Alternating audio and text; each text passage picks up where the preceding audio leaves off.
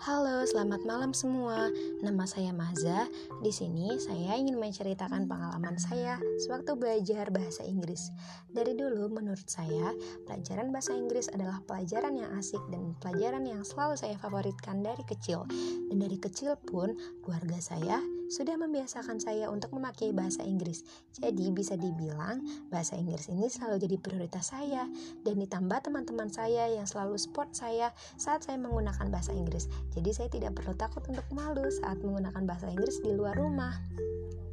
Dan ada beberapa aplikasi yang saya rekomendasikan untuk kalian yang ingin belajar bahasa Inggris. Yang pertama adalah U-Dictionary aplikasi Thesaurus. Menurut saya, aplikasi ini sangat bagus. Bahasanya bisa ditranslate dengan mudah dan sangat efektif untuk orang-orang yang ingin belajar bahasa asing. Selain itu, aplikasi ini juga mempunyai fitur-fitur yang canggih loh. Dan untuk para pemula, gak usah ragu lagi untuk mendownload aplikasi ini. Dan untuk yang sudah bisa bahasa asing, bisa lebih memperdalam bahasa asing. Dan yang kedua adalah aplikasi pilihan saya yaitu Rosetta Stone. Di sini aplikasinya bagus banget karena menurut saya aplikasi ini mudah untuk dipelajari. Pembahasannya seputar sehari-hari, jadi mudah dihafal.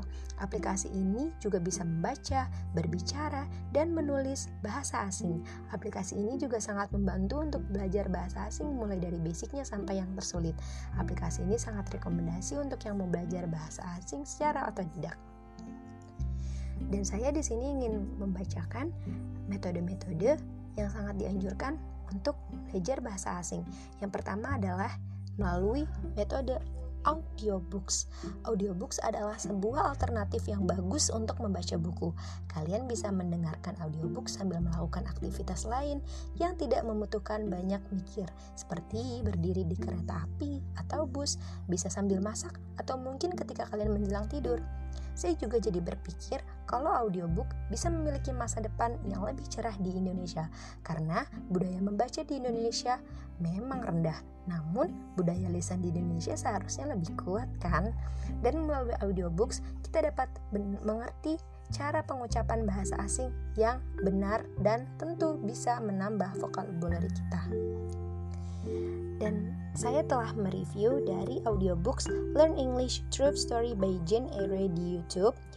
Dan menurut saya, I really like this story. The story is much more useful, and this is my first English audiobook, and I love it. This is an amazing story. I like it very much. I had improved my English by watching this video. The voice and diction are so beautiful too. Story has many words and grammars necessary to speaking English. It helped me a lot. Dan yang terakhir adalah belajar bahasa Inggris melalui metode sleeping learning. Di metode ini, saya merasa ini patut dicoba kepada orang lain karena sangat efektif menambah kecerdasan kita saat berbahasa Inggris. I sleep for 45 minutes and this is method and I woke up speaking English only for like 20 seconds and I remember speaking English in my dream for the first time. It worked. I really feel confident when I speak English. The words are coming to my brain like a storm. The more I speak or use English, the words come to my mind. I don't know why, but it happened. Tapi, jangan terlalu sering ya, karena otak manusia ikut beristirahat saat tertidur dan push your brain guys. Tapi overall, saya sangat suka dengan metode ini. Mungkin itu saja yang bisa saya sampaikan. Uh, dan terima kasih telah mendengarkan podcast saya. Selamat berjumpa di podcast selanjutnya. Bye bye.